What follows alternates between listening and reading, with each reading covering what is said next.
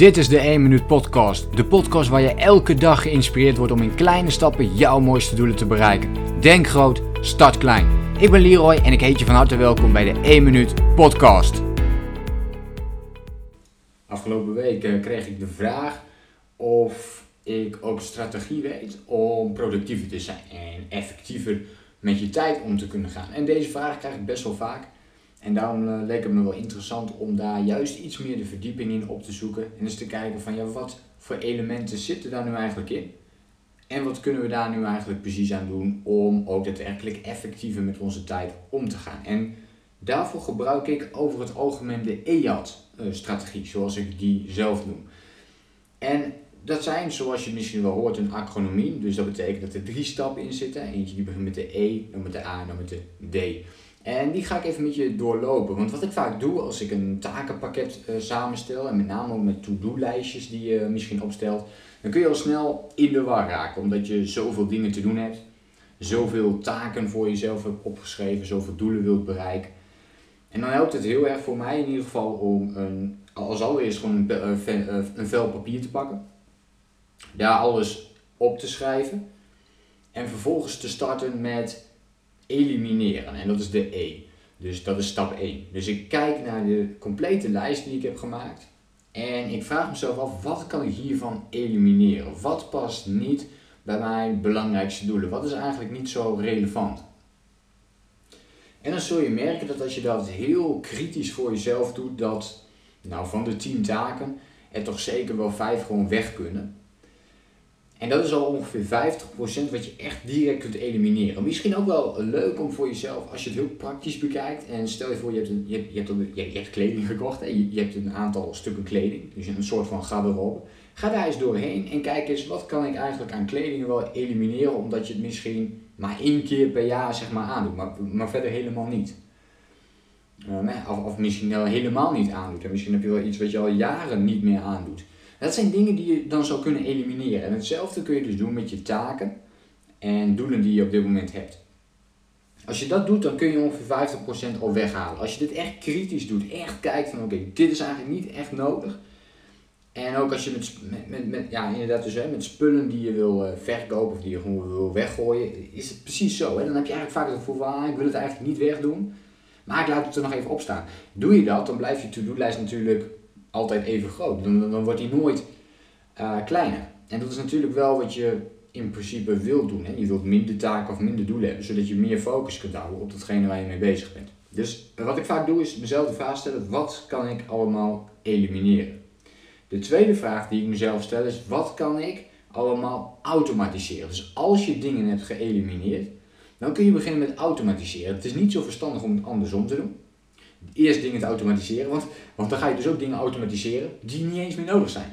Dus daarom is het heel belangrijk om te beginnen met het elimineren. Dan te bedenken, oké, welke dingen kan ik gaan automatiseren? Dit kunnen ook bepaalde gewoontes zijn, maar dit kan natuurlijk ook een compleet systeem zijn wat je, wat je inzet. Bijvoorbeeld voor mijn uh, business gebruik ik een e-mail marketing softwarebedrijf. Dus ik heb duizenden, meer dan tienduizenden, ja, tienduizenden mensen die bijvoorbeeld op mijn e-maillijst staan. Ja, die kan ik niet allemaal persoonlijk berichtjes gaan sturen. dus er zit een systeem achter waardoor het geautomatiseerd is. En de meeste mailtjes worden dan gewoon verstuurd. En als daar mensen dan reageren bijvoorbeeld, dan kun je het wel persoonlijk gaan oppakken. Maar dat is dus een heel stuk wat geautomatiseerd is. Je kunt dit ook bij gewoontes doen. We zien dit ook veel voorbij komen bij bijvoorbeeld het doen van huishoudelijke taakjes of administratieve taakjes die allemaal wel gedaan moeten worden, waar we geen zin in hebben om het te doen, maar toch zijn die dingen vaak wel belangrijk ook om te doen.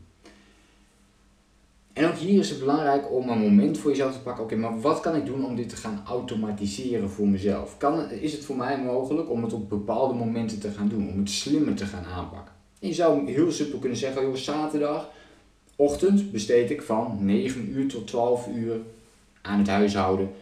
Um, ja, en dan, dan moet het normaal gesproken, moet je al volgens mij heel eind kunnen komen als je het gewoon van 9 tot 12 doet. En dan ben je dus al voor de hele week, wat dat betreft, uh, klaar. En is dat nog niet zo, dan kun je tussendoor natuurlijk nog een moment pakken. Bijvoorbeeld een woensdag dat je nog eens 1 uur pakt. Maar dan is het geautomatiseerd, dan staat het vast. Dan zijn dat momenten waarop je er dan mee bezig gaat. En als je, dan is de kwestie van er een gewoonte inslijpen om dat ook daadwerkelijk voor elkaar te krijgen. En dan kunnen ook die taakjes van je takenlijst af. Want huishoudelijke taken, administratieve taken, allemaal van dit soort dingen, sporten bijvoorbeeld ook, dat zijn dingen die wil je niet op je to-do-lijst hebben. Want dan wordt je to-do-lijst ook nooit kleiner. Omdat het altijd weer terugkomende dingen zijn. Dus deze dingen wil je in je agenda zetten. Je wil er een gewoonte van maken om dan te gaan. Start daarmee dus met één ding tegelijk en niet meerdere dingen. En uh, ja, ga dat vooral toepassen. Dat is uh, twee, dus automatiseren. En de derde strategie is delegeren. Dus als je bepaalde taken hebt geëlimineerd en je hebt het geautomatiseerd, dan kun je het gaan delegeren. Het heeft weinig zin om met delegeren te beginnen als je taken hebt die je toch al wilt verrijden, of taken hebt die je gewoon kunt automatiseren. Dan is het zonde om dingen te gaan delegeren en dan maak je iemand anders, dan geef je iemand anders extra werk, terwijl dat dus ook op een andere, veel effectievere manier ingevuld had kunnen worden. Dus daarom belangrijk om deze stap als, eh, als laatste te doen.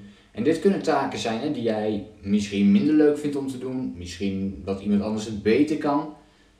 Of dat het je gewoon ontzettend veel tijd kost om het te doen. En wat het ook maar is. Maar hier kun je dingen in gaan delegeren. Ook uh, hier heb ik wel weer een mooi voorbeeldje van. Ook vanuit het, vanuit het bedrijf dan. Hey, ik moet regelmatig mijn administratie doen natuurlijk. Nou, ik heb het zo ingesteld dat ik dat heel beperkt hoef te doen. Dus ik moet wel alle gegevens, bijvoorbeeld facturen en zo nog, uh, nog invullen. Ik heb daar vrij weinig van omdat ik een online business heb. Dus alle inkomsten komen bijvoorbeeld gewoon binnen op, één factuur. Dat heb ik vanaf het begin wilde ik dat heel, uh, heel simpel houden. Dat is uiteindelijk goed gelukt, dus daar ben ik erg blij mee. Uh, en er zijn een aantal kostenposten die dan wel iedere keer terugkomen. De meeste betaal ik een jaar vooruit. Dus dan krijg ik ook maar één factuur per jaar. Dus hoef ik vrij weinig dingen hoef ik daardoor meteen te regelen. Hoef ik uh, weinig dingen echt in te gaan vullen. En dat geeft me de vrijheid om daar uh, ook makkelijk mee om te gaan. Dus een stukje automatiseren, maar daarnaast, zoals btw-aangifte en, uh, en, de, en de jaarrekening enzovoort. Ik vul de gegevens wel zelf aan, maar ik stuur het altijd eventjes naar, meteen stuur ik het door naar iemand. Dus ik bekijk niet alles als er fout in zit, dan ga ik niet zelf uitzoeken hoe dat allemaal precies zit. Nee, ik, ik zie vaak dat er ergens toch een foutje is gemaakt. Maar dan stuur ik het op en dan laat ik uh, weer iemand anders daarnaar kijken. Dus dat betekent dat die persoon dan weer terugstuurt. Nou, dan kan ik eventueel een paar dingetjes aanpassen en dan is het klaar. En meer werk is het dan in dat opzicht niet. Dus aan administratie ben ik, ja, uh, ik, ik, doe dan elk kwartaal, dat ik ook alles aanvullen. Maar dan ben ik per kwartaal misschien 4 à 8 uurtjes kwijt. En meer is het niet aan administratie. En ik zie heel veel ondernemers die hier veel meer tijd uh, mee bezig zijn. Dus dat kan allemaal veel makkelijker en, en simpeler. Dat is een voorbeeld, maar je kunt natuurlijk uh, van alles verzinnen om, uh, om het te delegeren. Uh, maar kijk daarin voor jezelf en stel ook die vraag: wat kan ik gaan delegeren? Dus bekijk je takenpakket en als je bijvoorbeeld 10 taken hebt, dan is de kans groot dat als je jezelf de vraag stelt: wat kan ik elimineren? Dat er al 5 taken wegvallen, dus er blijven nog 5 dingen over. Daarna stel je jezelf de vraag: wat kan ik nog automatiseren? Nou, dat kunnen er ook drie dingen zijn die je daarvan kunt afhalen. Dus dan hou je nog twee taken over. En wat kan ik delegeren? En dan zou ik misschien nog één taak af kunnen. En dan hou je in dit, in dit voorbeeld dan één taak over. Heb je dus 100 taken, dan zou dit bijvoorbeeld nog 10 taken zijn die je zelf moet doen. En dit zijn dan vaak belangrijke dingen die je niet kon verwijderen, die je niet kon automatiseren en die je niet kon delegeren. Dus alle echt belangrijke dingen blijven dan nog over. En daar wil je je tijd aan besteden. En die dingen hoef je eigenlijk niet eens op je to-do-list te zetten, want waarschijnlijk weet je al hoe je die dingen moet doen. Dus ga die ook gewoon uh, doen. Ik hoop dat je iets hebt aan de EAD-strategie en dat die je kan helpen om effectiever en productiever met jouw tijd om te gaan. Voor mij werkt dit heel erg goed, dus regelmatig uh, pak ik dit er even weer bij en kijk ik naar mijn eigen lijst. En denk ik, oké, kan ik weer dingen gaan elimineren, automatiseren of delegeren? Goed, laat me even weten in de reactie als deze strategie ook iets voor jou is of, of dat je hier uh, ja, überhaupt iets aan hebt. Laat het me even weten. Mag ook via social media, via die e-mail. Uh, laat, ja, laat gewoon even wat horen. Dat vind, ik, dat vind ik hartstikke leuk om te weten. En voor nu wens ik jou gewoon een hele fijne dag toe. En ik hoop je natuurlijk de volgende keer weer te zien. Denk groot, start klein. Bedankt voor het luisteren. Geloof jij net als ik dat je in kleine stappen jouw mooiste doelen kunt bereiken?